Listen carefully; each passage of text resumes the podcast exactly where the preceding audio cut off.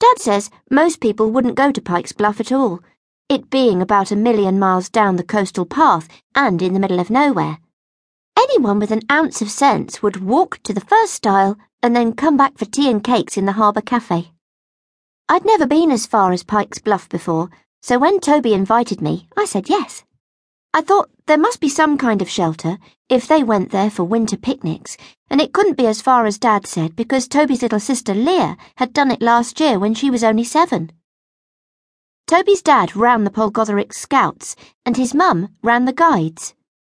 When you went on a day out with them, it felt like you were going for your survival skills badge.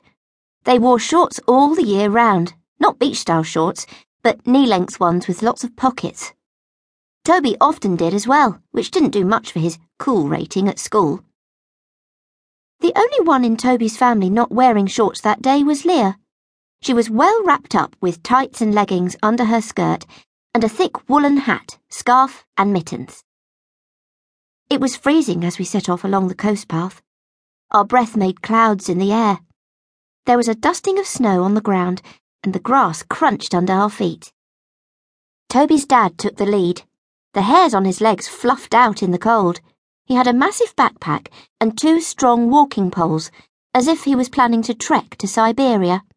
Toby's mum walked just behind him, with me, Leah, Toby, and Jess, our friend from school, bringing up the rear. Jess doesn't usually like outings and stuff, but what with her dad walking out and everything, me and Toby were on a mission to try and cheer her up. By the time we reached the first stile, I was already puffing and panting.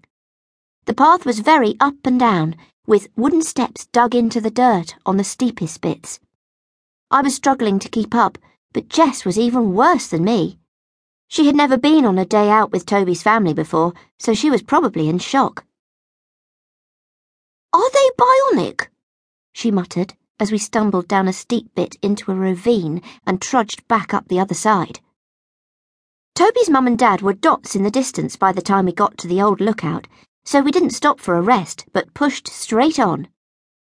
H- h- how far are we going? puffed Jess. My dad says it's about a billion miles, I said. She groaned and flopped forward, resting her hands on her knees. Toby and Leah had gone ahead by then, so they didn't notice. It's all right when you get used to it, I said. You reach a stage when you think you're definitely going to die, then that kind of passes and you feel okay. Yeah, said Jess. I gave her my best encouraging smile